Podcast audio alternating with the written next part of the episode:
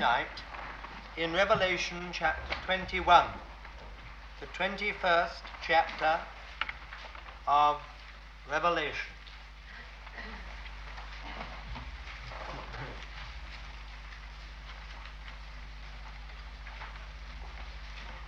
And I saw a new heaven and a new earth. For the first heaven and the first earth are passed away, and the sea is no more. And I saw the holy city, New Jerusalem, coming down out of heaven from God, made ready as a bride adorned for her husband.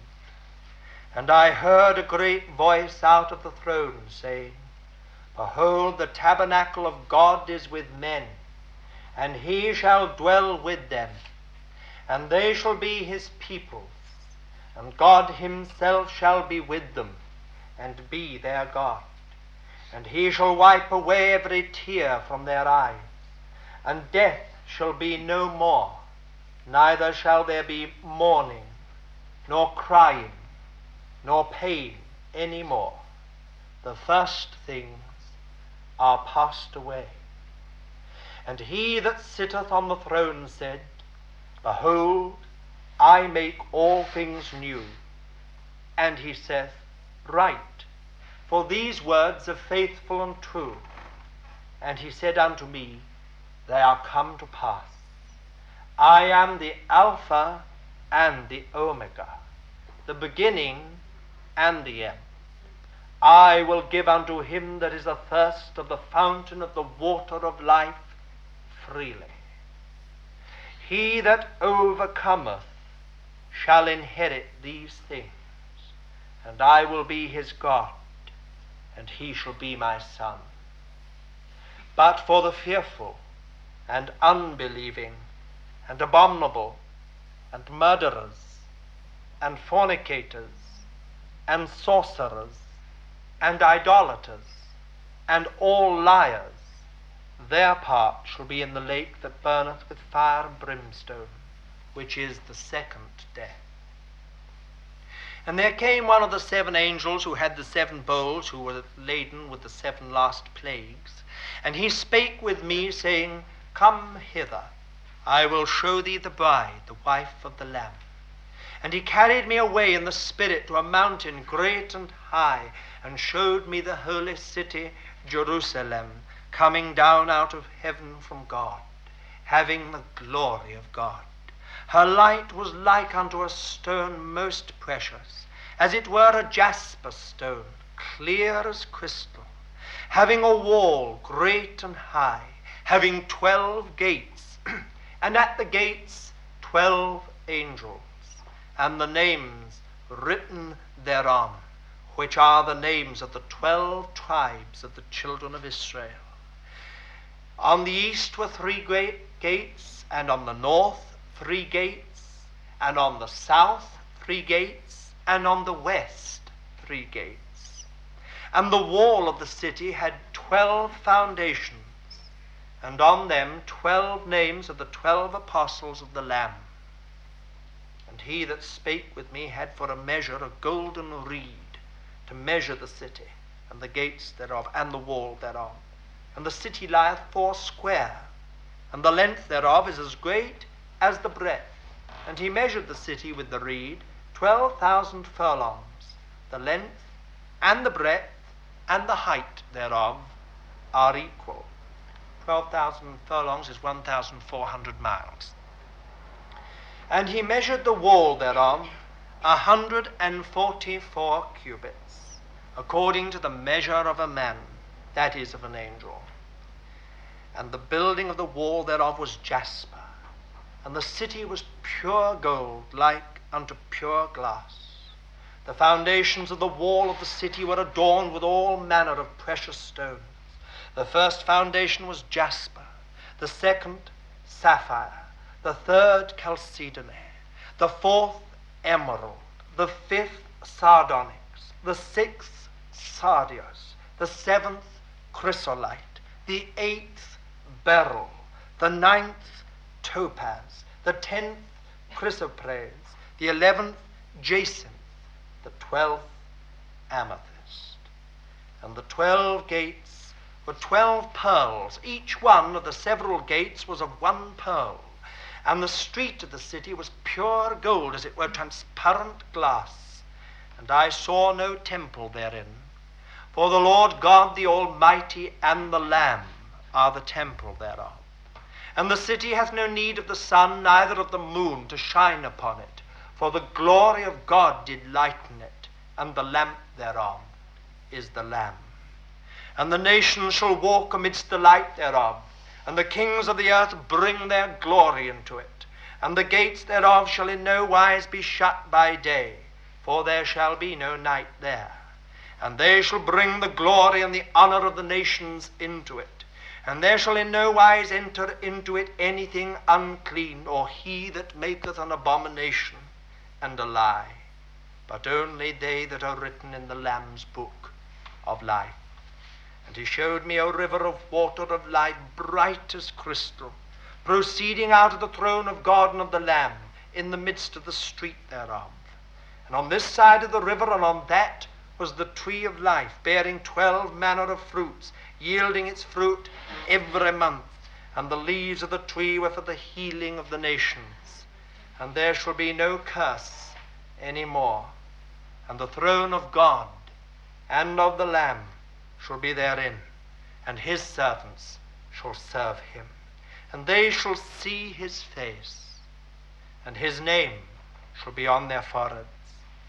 And there shall be night no more, and they need no light of lamp, neither light of sun, for the Lord God shall give them light, and they shall reign forever and ever.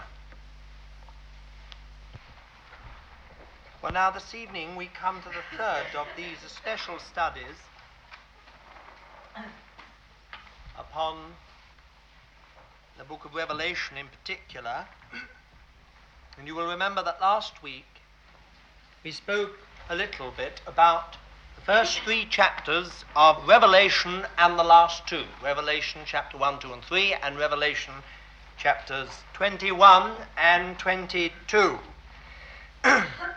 I'm not going to go over that, although what we have to say tonight will, of necessity, um, have a lot to do with it.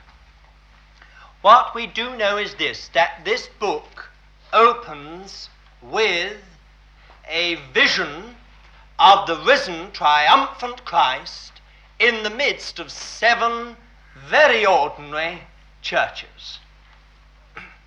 He is walking in the midst of those seven very ordinary, humdrum companies of God's children. And indeed, we would have no book of Revelation if the Lord had not sent what these visions, uh, uh, gave these visions, if he had not given these visions to John and told him to write them down and send them to these seven churches.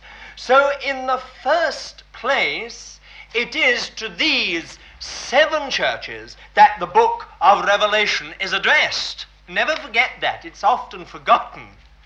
Uh, it has a lot of bearing upon the whole message of this book of Revelation. And when you come to the last chapter, in Revelation 22 and verse 16, after all these tremendous visions, we hear the Lord saying in verse 16, I, Jesus, have sent mine angel to testify of these things for the churches, or concerning the churches, if you like, or over the churches. There are a number of ways that you can put it. Uh, but the fact is that we come right back in the last chapter to the first three chapters. And the most uh, uh, interesting uh, light, perhaps, of all that can be thrown upon this is that from Revelation chapter 4 right through to Revelation chapter 1, the word churches or church is never used even once. That surely is quite significant in some way. And that's why, of course, some commentators have um, felt, have allowed the whole thing to drop out.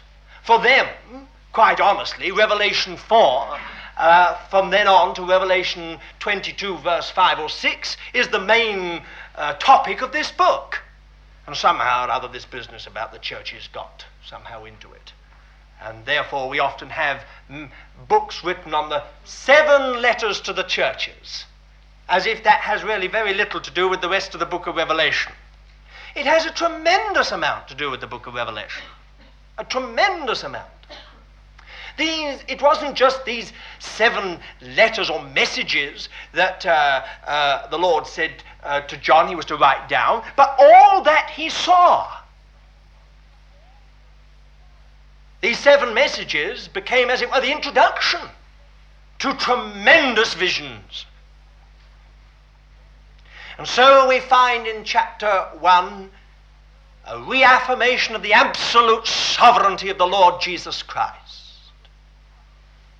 in uh, chapter 1, and I think it's verse 17. I am the first and the last and the living one. I became dead, and I am alive forevermore, and I have the keys of death and hell. Now we're going to see visions of death and hell. But it begins with a tremendous vision of this risen, glorified Christ in the throne of God, a little lamb as it had been slain, taking a book, which, of course, as I mentioned to you last week, was uh, uh, quite clear. Its significance was quite clear to all those in early church days, New Testament days, because it was a will or a testament made by someone uh, of all their belongings, of all their possessions It was always a, a scroll and it was sealed seven times. And so it was quite clear that this was something to do with the heritage of God, the possessions of God, the belongings of God, if you like. And uh, God said, Who is going to, the voice cried, Who will take this will, this testament, and realize it? Who will, will open it? Who will uh, secure it? who will bring, as it were, the purpose of God into being. And the little lamb that was, had been slain in the midst of the throne, he takes the book. It's a tremendous vision of the one who is the first and the last, beginning and the ending, who is the living one and became dead, and behold, he's alive forevermore. And that's how the book begins. And then you go on seven seals in those chapters from chapter 6 to chapter 8. And then an interlude between the sixth and seventh seal. And on the seventh seal, out of the seventh seal, seven trumpets. And an interlude between the sixth and seventh trumpet these interludes are tremendously important because in them we find the overcomer, we find the great multitude that God uh, ransoms and redeems who overcome. And then uh, in chapter 12, uh, Uh, the end of chapter 11, we have a break. And in chapter 12, we see wonders in heaven. Now, these, many of these things are all to do with death and hell. You've only got to read some of these things. There's death on every side. Hell is on every side. The authority of hell, the power of hell, the authority of darkness, if you like, is on every side. But you see, we've had this glorious vision right at the beginning. I have the keys of death and hell. So, although the enemy is given scope and rope, and is able to do sometimes what he likes. We hear of martyrs, we hear of oppression, we hear of persecution, we hear all kinds of dark and terrible things. Yet, through it all, finally, we see the Lord triumphant, and not the Lord alone, but a great company with him. When we come to chapter 12, we see wonders in heaven. Well, again, we talked about that, that woman whoever she is, I'm not going to interpret it. Many have different ideas. I just mention it. There was a woman there. She was like the sun in glory. Crown of seven stars on her head, moon under her feet, and that great dragon, that great horrifying creature, whose tail was so big that as it swished about, it swept a third of the stars of heaven out of the sky. Great red monster waiting, for the woman was pregnant, just about to give birth, waiting to devour the child the moment it came into the world. But heaven stepped in and seized the man child and took him up into heaven. And then the devil was furious and made war with the woman and with her seed. Now, mark that. It may be a key when one day we come to the book of Revelation properly. Uh, uh, he made war with the woman and with her seed. And then we see that the, the devil doesn't know what to do. He's foiled, he's frustrated. So he waits, as it were, if you, one alternative reading is he, not John, but the, the Satan, that old Satan, the dragon. He waits on the seashore, and out of the sea comes a great beast, diverse creature, part leopard, part bear, part lion, and part something else. A most horrifying creature. We've got death and hell here. We've got all the power and authority of hell itself, Satan, and this Antichrist. And then out of the earth comes another beast to help the first. And this one is like a lamb, but it speaks like the dragon. It's the false prophet. Oh, we have vision after vision, and we go on. Chapter 12, chapter 13, chapter 14, it looks as if the devil's winning. For it says that everyone who hasn't got this mark of the beast in them can, can neither buy nor sell. They cannot live. It's like a, a closed shop. No one can buy or sell unless they're in this union, as it were, with a card, a registration number. And furthermore, the most terrible words of all of these, the whole world goes after this first beast. And it says he is given authority to overcome the saints. He wears them out. It's a terrible picture. But when we come to chapter 14, what do we find? we find the Lamb on Mount Zion with 144,000 singing a new song. Uh, there's triumph in spite of it. The keys of hell are in the hands of the Lamb.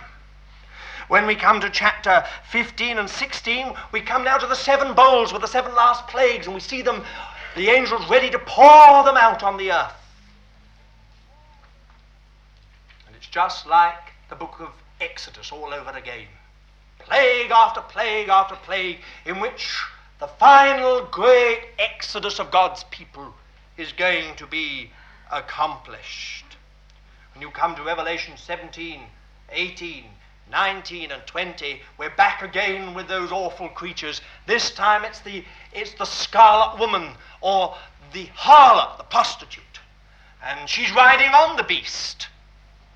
She's being carried by the beast until the beast turns round and savages her and destroys her. Well, we cannot stop there. What we find there is this we are told this woman is called Babylon. There are only two cities in God's sight Babylon and Jerusalem. There are only two women in God's sight the prostitute or the bride. The mother of the harlots or prostitutes of the earth, the abominations of the earth, or the wife of the Lamb. So we see in these chapters 17 to 20 a ripening. On the one side, the ripening of evil and dark, hellish designs and purpose ripening fully to harvest. The greatest display of satanic power that the world will have ever known, with the devil almost incarnate, if not incarnate, in the person of the Antichrist. But on the other side, we have another ripening. We have the ripening of God's good seed. We have the ripening if you like, of that which is of God. And we find in chapter 19 a great hallelujah chorus, in spite of all the rest. When finally Babylon goes down, we find a great hallelujah chorus. Why? Because the bride hath made herself ready, and the marriage supper of the Lamb has come. And the great cry goes out Blessed are those that are invited to the marriage supper of the Lamb. And then we go on to judgment. We see the Antichrist flung into a bottomless pit. We see the false prophet flung in judgment. All the nations go out to war, and the king goes out himself. He's called the Word. A sword goes out of his mouth, and those who are chosen, faithful, and true go out with him. And then we have in chapter 20 the millennium. If you believe in the millennium, there it is in chapter 20. And then finally, the last great judgment, when all the books are open, all the records are exposed, when every man and every woman, except those who've been already saved by the grace of God, stand before the face of God. Heaven and earth flee away from his face. But every single human being must stand before him. That's the book of Revelation. When you come to Revelation 21 and 22, it's another story. Now there is no more death, no more pain, no more sorrow, no more crying. All that belongs to the first things. They have passed away. There is a new heaven and a new earth. And here it's all to do with the Lamb, the wife of the Lamb, and the Lamb. Well, now, there we've seen all that, and right at the very beginning of it, we have this tremendous vision of a risen, triumphant Christ who proclaims, I am the first and the last, and the living one. I became dead, and I am alive forevermore. And behold, I have the keys of death and hell. This book is not meant to frighten us, if we're believers. It's meant to encourage us. And there is a blessing for every child of God who, in dependence upon the Spirit of God, reads and hears these words. Well, now, what is all this about overcoming? That's the question we asked ourselves last week finally. What is all this about? What is overcoming?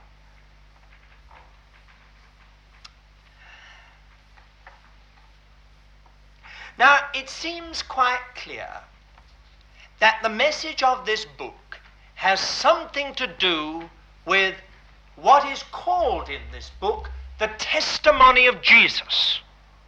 Now, this phrase remarkably enough, only occurs, except for one other time, in the book of Revelation.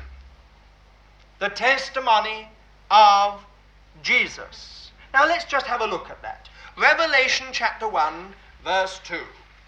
John, who bear witness of the word of God and of the testimony of Jesus Christ. How sorry I am that in the modern versions this has been obscured. But here you've got it, who bear witness of the word of God and of the testimony. Now, look, he bear witness of the testimony of Jesus. He wasn't witnessing, uh, the testimony of Jesus wasn't his witnessing. He witnessed to the testimony or of the testimony of Jesus. Now you've got it again in verse 9. John your brother and partaker with you in the tribulation and kingdom and patience which are in Jesus in the isle that is called Patmos for the word of God and the testimony of Jesus. Chapter 6, verse 9. And when he opened the fifth seal, I saw underneath the altar the souls of them that had been slain for the word of God and for the testimony which they held. They held this testimony. All right? Then, chapter 12, verse 17. And the dragon waxed wroth with the woman, and went away to make war with the rest of her seed that keep the commandments of God and hold the testimony of Jesus. That hold the testimony of Jesus. Chapter 19, verse 10. And I fell down before his feet to worship him. And he saith unto me, See thou do it not. I am a fellow servant with thee and with thy brethren that hold the testimony of Jesus. Worship God. Then, if you will turn back to the one other reference we have in 1 Corinthians chapter 1 and verse 6.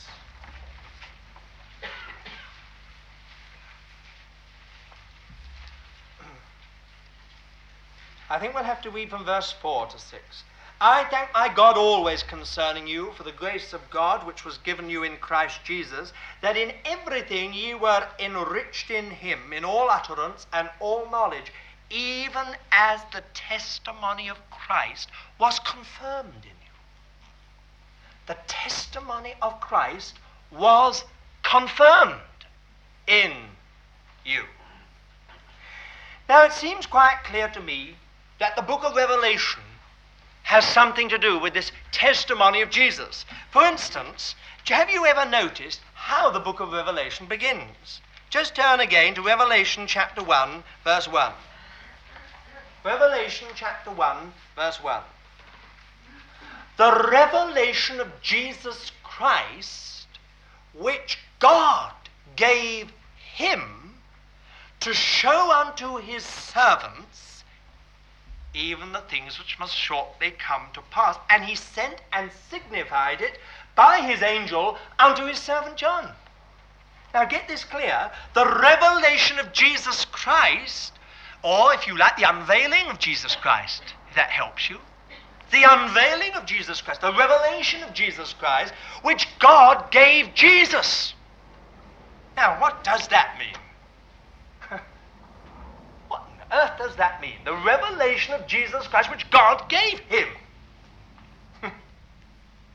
you see, it's the testimony of Jesus. And then it goes on, and he sent and signified it. This revelation of Jesus Christ which he, God gave to Jesus, the Lord Jesus. He sent and signified it by unto his servant John. And then it goes on, who bear witness of the word of God and of the testimony of Jesus Christ. So, evidently, the book of Revelation is all about this testimony of Jesus. It's an unveiling of something in Christ. God has given Christ, if you like, a job. There is an unveiling in him, a revelation of him. And this book is all about it the testimony of Jesus. Now, bear that in mind if you find it a bit difficult. Wait. Now, this testimony of Jesus, in turn, is represented by the lampstand. We'll just follow this through. By the golden lampstand. Let's have another look. Revelation chapter 1, verse 12. And I turned to see the voice that spake with me, and having turned, I saw seven golden lampstands. Now, not candlesticks, but lampstands. Now, downstairs or in the library, you've, you've seen one of those things. They call menorah. Uh, seven branched lampstand. Now, in the old days, they didn't put candles in them. In the ancient East and Jewish world, they always had little oil lamps that fitted in. They fitted in. So the lampstand held the lamps. And the oil was in the lamps, and the light was in the wick in the lamps. Got it? Now, the testimony of Jesus is something we hold. We hold. Just like the lampstand holds the lamps with the fire in it, with the light in it. All right? Just like it says, let your light so shine before men. We know who our light is. It's the Lamb who is the light. Now then, chap- same chapter, verse 20. The mystery of the seven stars which thou sawest in my right hand, and the seven golden lamp stands. Here we've got the word again. Now, uh, will you turn to Revelation chapter 2, verse 5? Remember, therefore, whence thou art fallen, and repent and do the first works, or else I come to thee and will move thy candlestick or lampstand out of its place, except thou repent.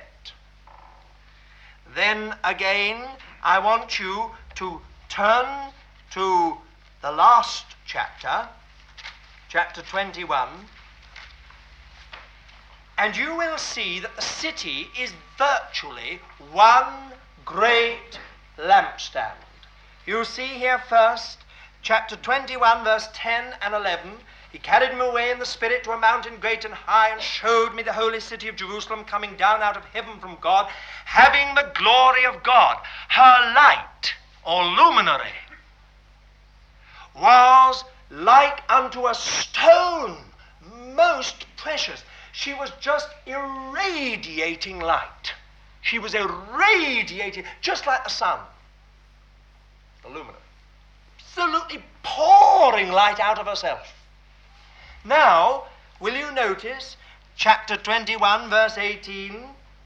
The building of the wall thereof was jasper, and the city was pure gold like unto pure glass, just the same as this lampstand. Golden lampstand. Now turn over the page to 20, verse 23 and 24. The city hath no need of the sun, neither of the moon to shine upon it, for the glory of God did lighten it. There's the light, the glory of God, and the lamp thereof is the Lamb. The sevenfold lamp is the Lamb himself. And the city is the lampstand. She holds the Lamb, as it were, and the Lamb, in the Lamb, is all the glory.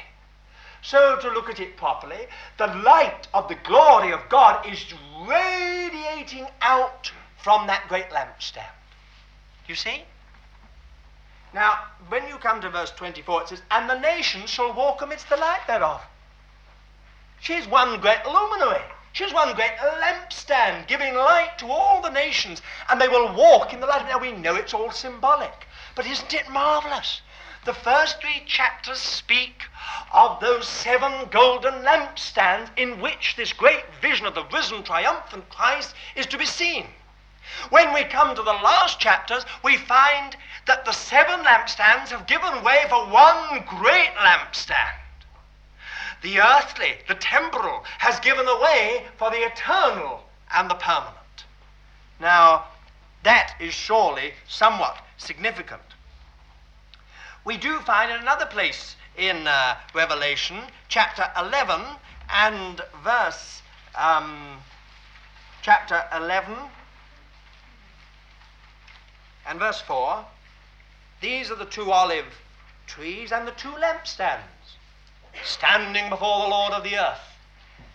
Now you will, you will surely note that this golden lampstand is always found in connection with either the tabernacle, the temple, or the church. Now, isn't that interesting? Now, here in this Revelation 11, that's why I say that the lampstand is not just the church or the churches, it is the testimony of Jesus. That's the important thing about the lampstand. If you want to be technical, the actual lampstand itself is the church. But the thing about the lampstand is that the lamps are in it and that they're alight. So the essential thing about this lampstand is that it bears lamps which are alight with the glory and the light of God. Now, this is why I say from chapter 11 that it cannot just be the church. You can't just sort of say, oh, it's just the sort of technicalities of the church, just the sort of order and so on of the church. It's more than that. Why? Because in Revelation 11 you see it's those two witnesses. Now, who are the two witnesses? Now, that we have to leave. That would be a subject all on its own. But who are they? Are they symbolic of a, of, of, of a remnant in the last days in fellowship with the Lord? Or are they actually two people? We won't go into that this evening. But what we do know is this they are the two olive trees and the two lampstands. Now, when we read in Exodus 25 of the tabernacle, in those chapters all to do with the tabernacle, we find it's the lampstand. We, we read about also the lampstand. Right. When we come to Zechariah chapter 4, and it's all to do with the temple, and the rebuilding and recovery of the temple, and the completion of the temple, we see it is again a golden lampstand. When we come to the book of Revelation, which is all to do with final things, the completion of the, of the purpose of God, the completion or fulfillment of the mind of God, we find again these golden lampstands reappear. Even in this Revelation 11, we find these lampstands are in direct relationship to the temple.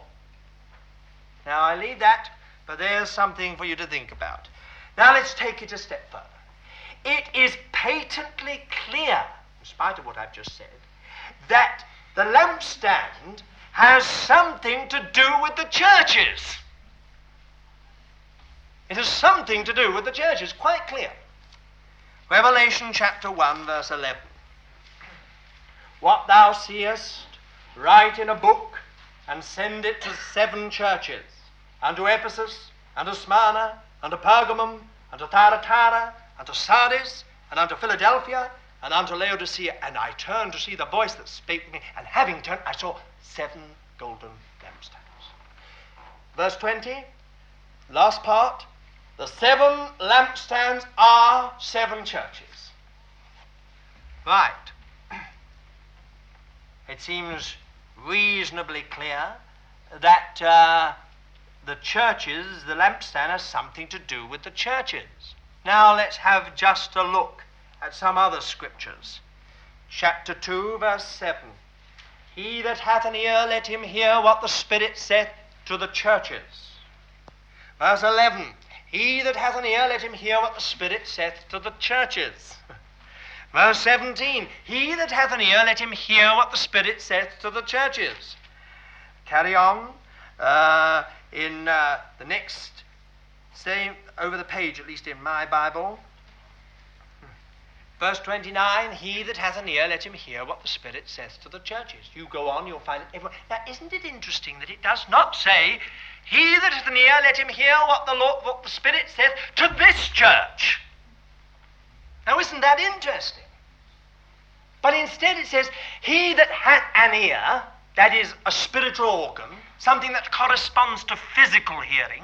Not everyone's got spiritual hearing, but those who can hear the voice of God, those who are attuned to the, to the voice of the Spirit, he that's got that spiritual organ of hearing, let him hear what the Spirit saith to the churches.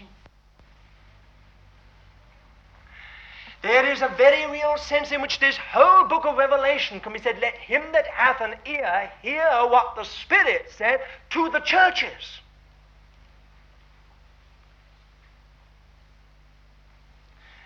Again, if you want to look at it, look at chapter 2, verse 1, to the angel of the church in Ephesus. Verse 8, to the angel of the church in Smyrna. Verse 12, to the angel of the church in Pergamum. And so on. Verse uh, 18, the angel of the church in Thyatira. We have here something really quite interesting. First, we, we have quite clearly reiterated that this message is a message to the churches. And to make it abundantly clear that it's not just and only these particular letters or words though they are, in their first instance, suited to particular circumstances, we are told quite clearly that this has something for the churches, for all of them and for all the churches, down through time. It has something to do with the churches. That's why at the end of the book it says, I, Jesus, sent my angel to testify to you of these things over the churches, concerning the church. This whole back is over the churches. All these visions, which seem to be so tremendous, are really over these churches, these companies of redeemed people. Now, the other thing I want you to note in passing is what is the church?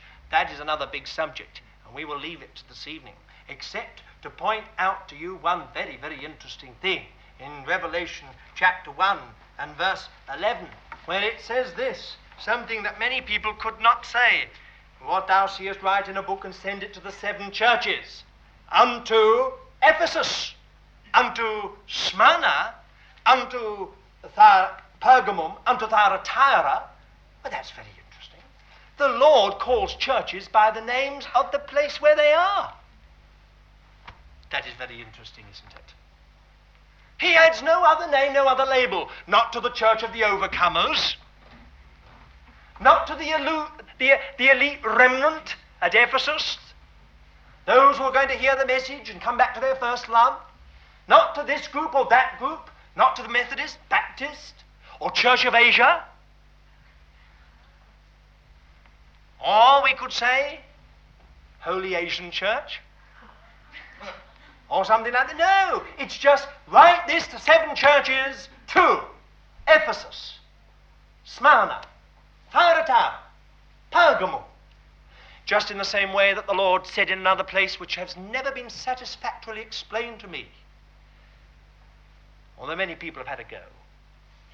In Titus, where, where Paul says, I left you in Crete to ordain or appoint elders in every city. Now, if the Holy Spirit knew his business according to some, he ought to have said, ordained elders in every church. And those of us who believe not only in the inspiration and authority of the Word of God, but the sufficiency of the Word of God, should take note that either we have here some ghastly little mistake, or we have something which is an eye opener.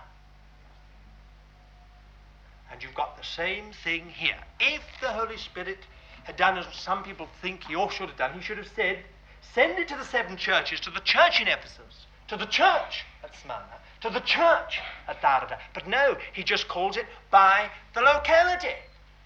That's all they are. Well, now that's just, again, in passing. But this golden lampstand has a lot to do with churches. and as I said last week, it is very, very interesting that the Holy Spirit selects seven churches which were neighbor churches. Now, why doesn't he say, send it to the church in Asia?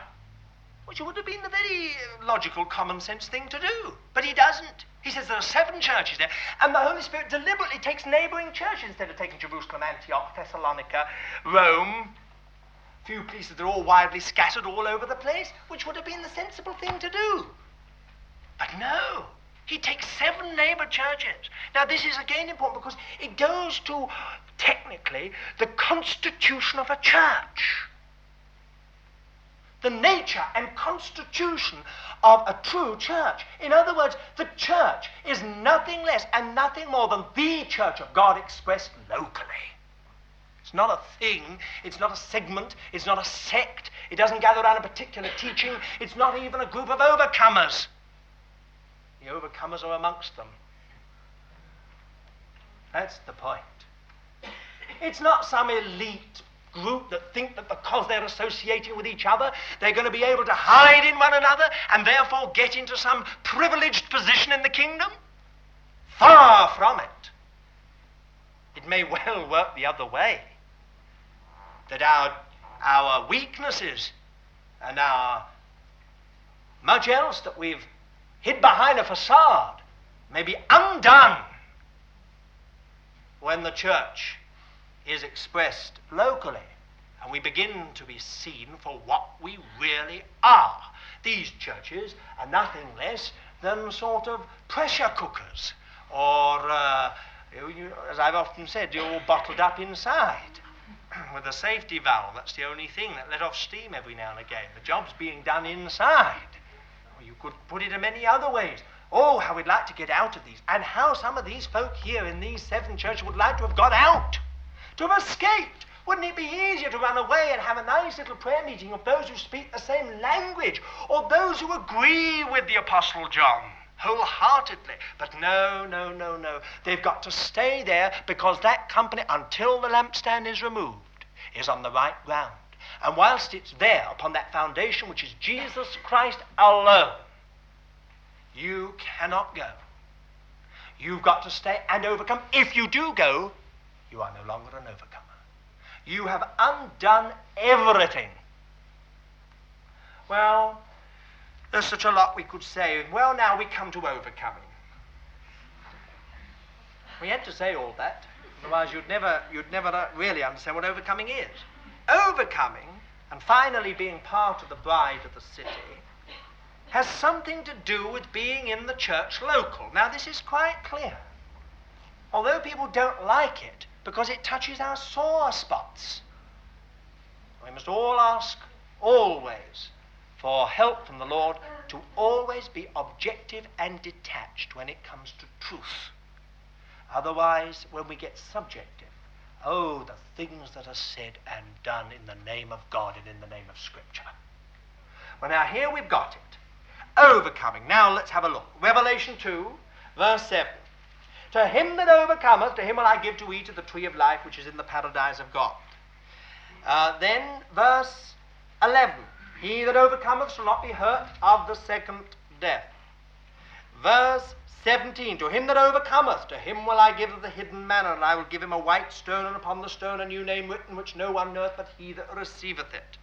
Verse 26. And he that overcometh, and he that keepeth my works unto the end, to him will I give authority over the nations, and he shall rule them with a rod of iron, as the vessels of the potter are broken to shivers, as I also have received of my Father, and I will give him the morning star.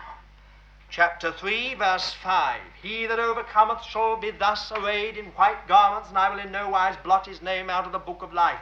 And I will confess his name before my Father and before his angels.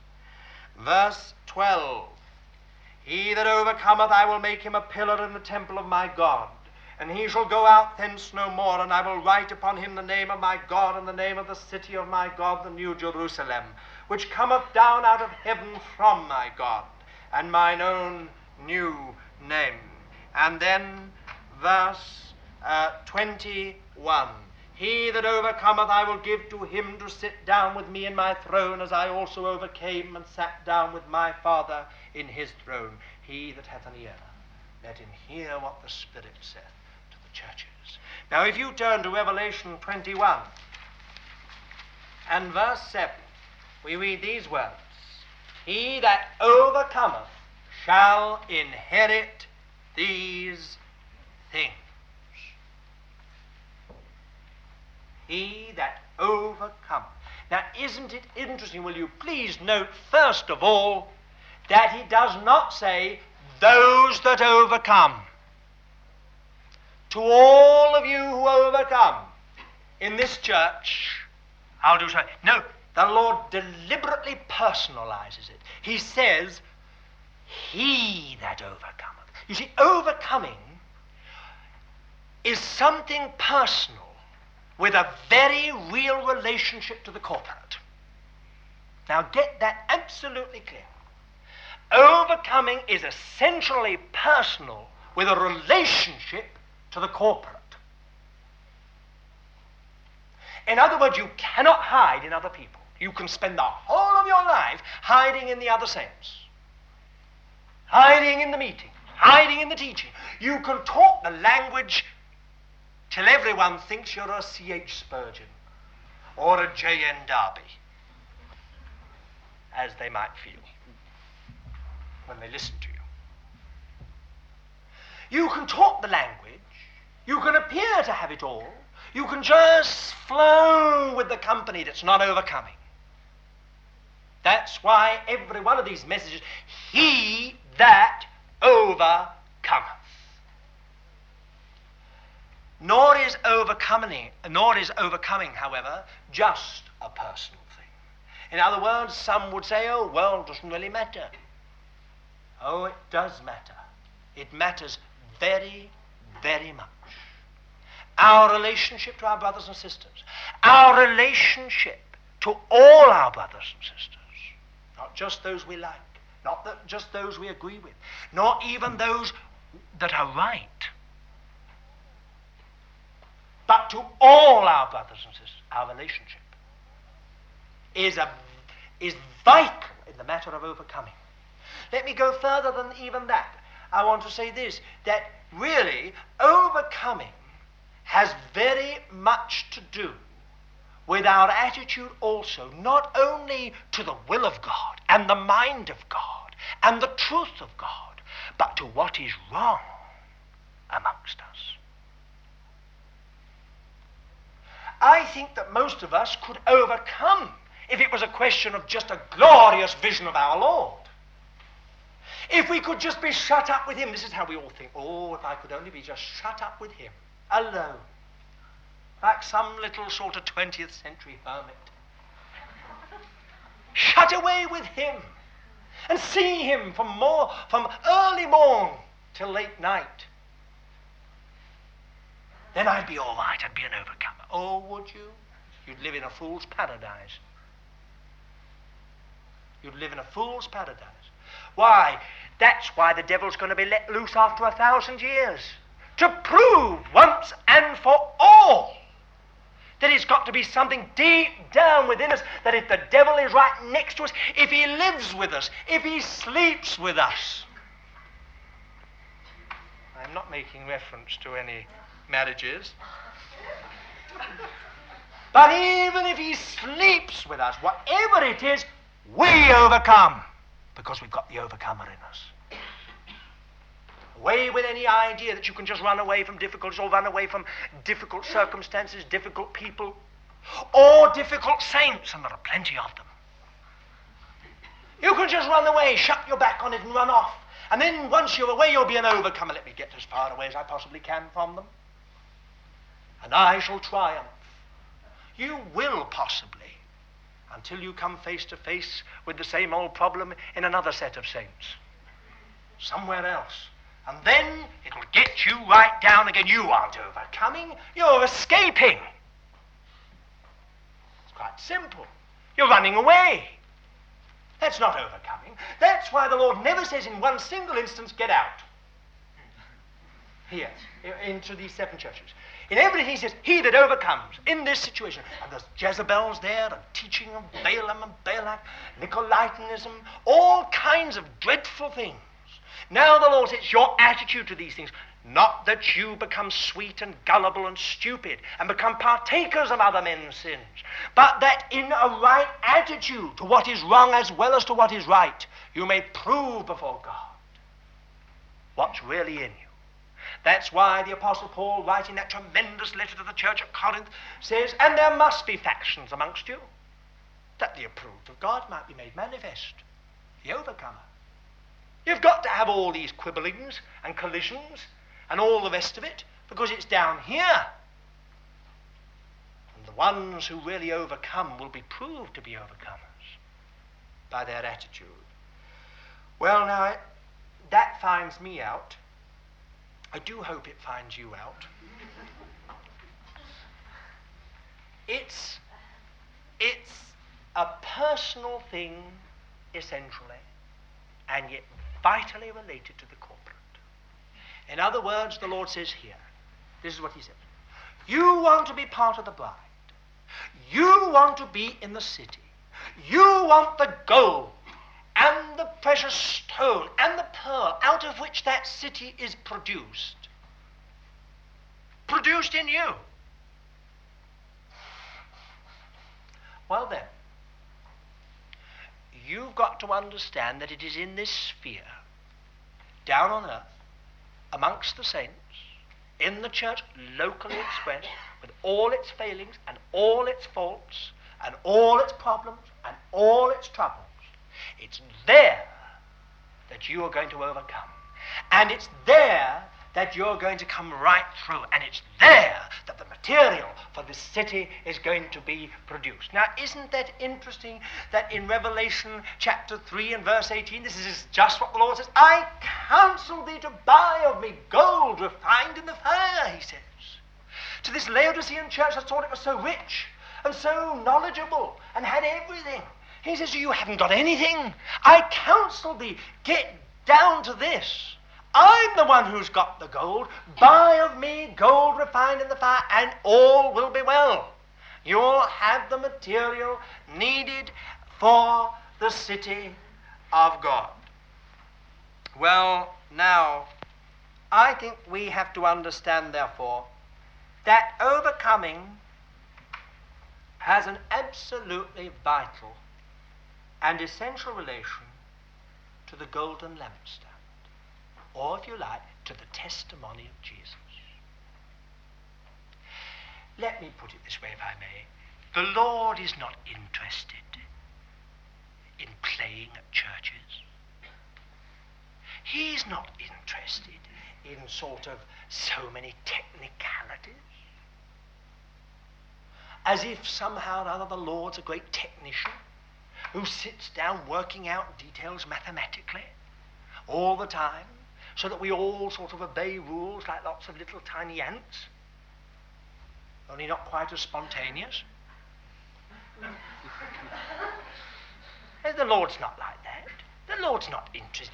The whole point of the church is this it is a place of discipline, it is a place of proving, it is a place of testing, it is a place of triumph, it is a place where the building work is done, and if it is not done there, it never will be done anywhere else. Now, of course, immediately people will ask the question well, what do we do if there is no local church? If there is no church? True church expressed locally. Now, this is very much like unsaved people who, as soon as the gospel is preached, say, What about all those who've never heard?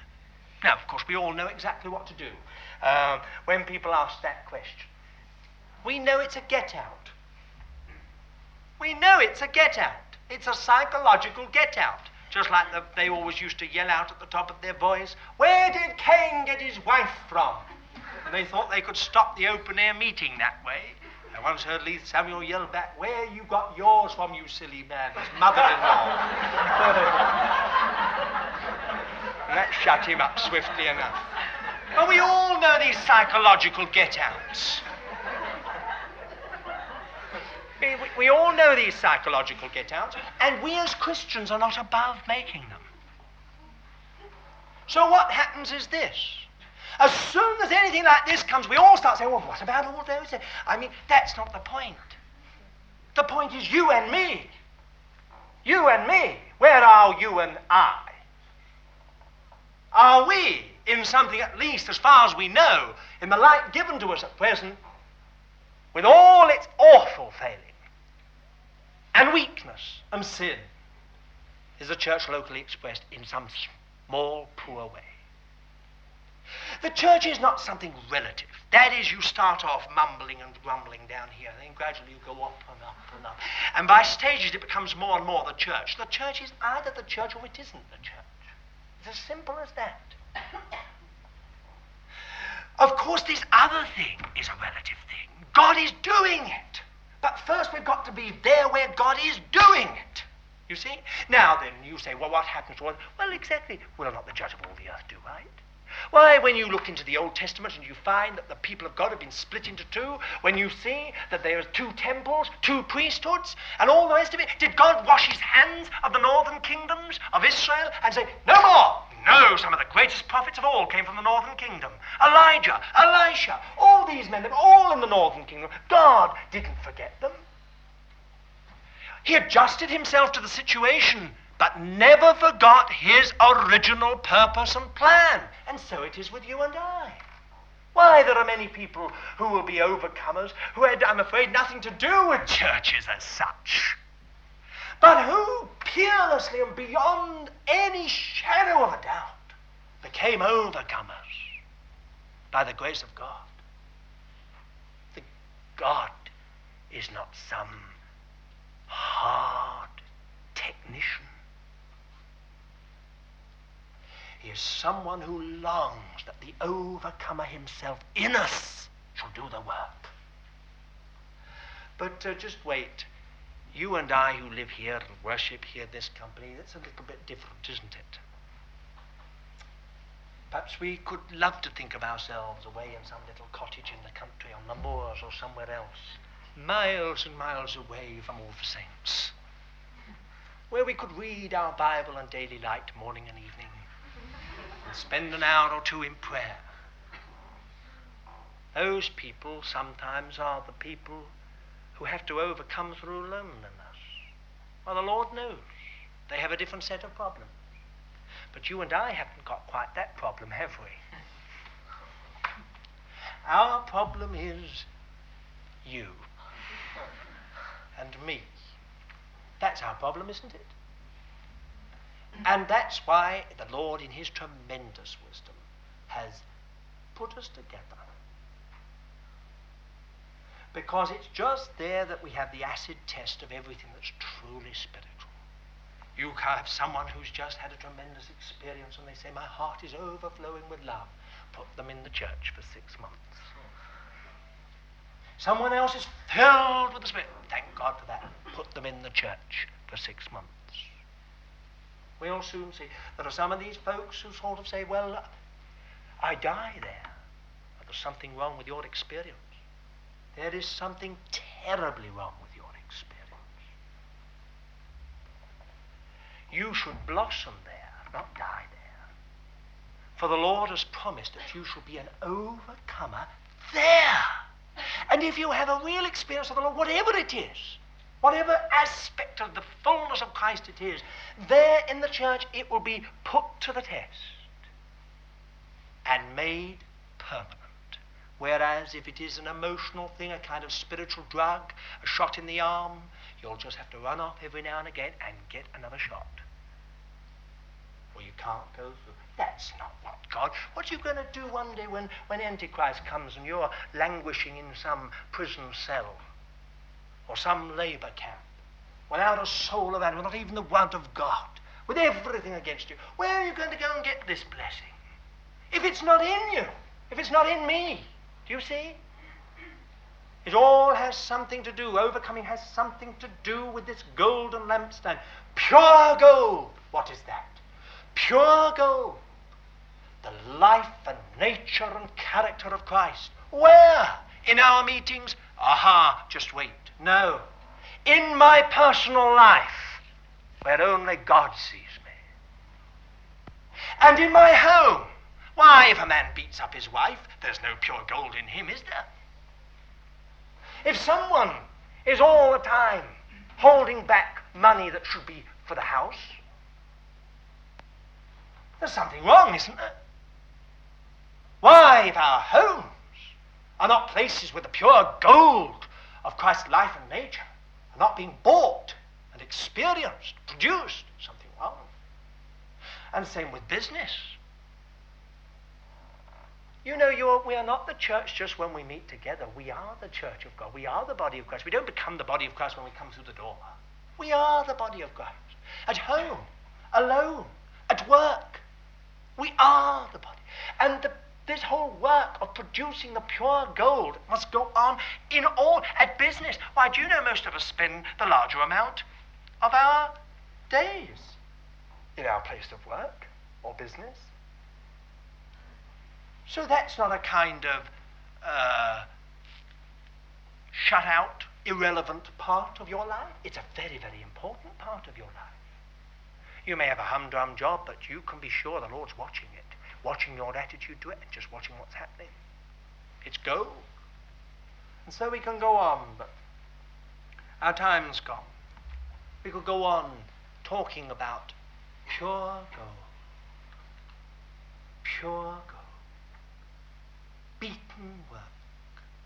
What does it speak of? Discipline. Chastening. The school of Christ. We get plenty of that. If we are in the church, the Lord chasteneth everywhere, scourgeth every son whom he receiveth. Those whom he loves, he trains as children. It's beaten work. beaten. Comes out of travail. And uh, we would all like to escape that, wouldn't we? Overcoming has something very much to do with that. Will we escape from the discipline?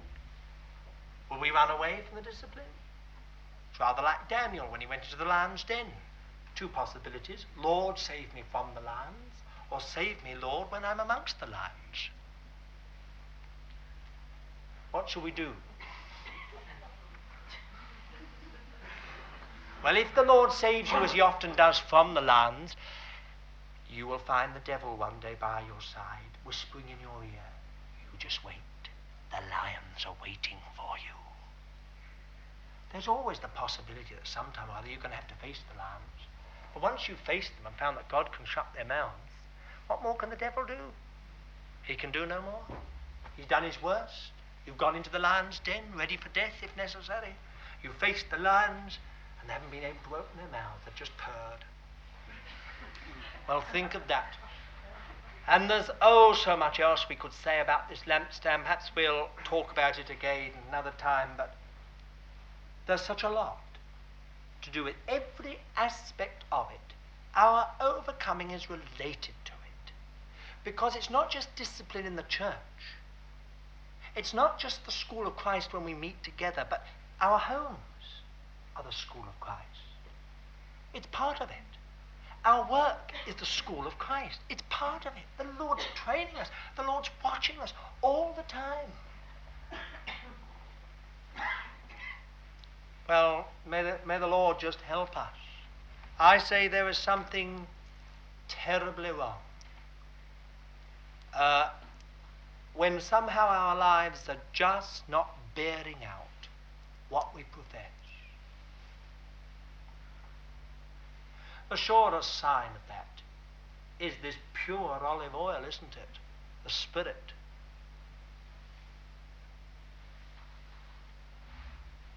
When you think of it, if a man comes to me and says, I'm filled with the Spirit, and swindles at work, he's a liar. He's a liar. Don't come to me and say, oh, he's just got. He's a liar. To say that he's a Christian and failed, that's another thing, but to say he's filled with the Spirit and swindles at work, the man's a liar. No place for them in the city. A person comes and says, I'm filled with the Spirit and gets drunk. What does it say? With such a one have not anything to do. The man's not filled with the Spirit, he's a liar. You see, God judges by what we say with our lips. It's different when we don't say anything. but when we say something, it comes to the test. It comes to the test. The moment we've said it, it comes to the test. And the Holy Spirit says, I'm the Spirit of truth. I will test it. I will test it. This lampstand is pure in every part, and that is overcoming. It's Christ in us. May the Lord just help us then to understand a little bit more. Maybe we shall have the opportunity to look a little more deeply into it. Don't let it be uncomfortable, but let it be true. For you see, whatever our claims may be, or whatever we may say, it is he that overcometh that inherits these things. And there's no reason at all for the weakest believer not to overcome. Just let the overcomer do the work. Once he gets inside, he'll do it. And we shall be through. As the Lord says, He that overcometh will sit down with me in my throne, as I also overcame and have sat down in my Father's throne. May the Lord help each one of us. Shall we pray?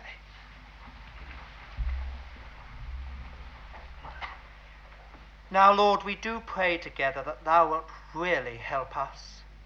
We need Thy help, Lord. This book is not an easy book, and the subjects we've been talking about this evening are not easy. But, Lord, Thou canst give understanding. Thou canst give illumination, Lord, by Thy Spirit. Thou canst apply these things to our lives. Lord, may we be encouraged. May we be corrected. Where it is necessary, may we be rebuked. But, Lord, our prayer is that every one of us may become an overcomer by Thy grace alone, through the powerful working of Thy Holy Spirit in our lives.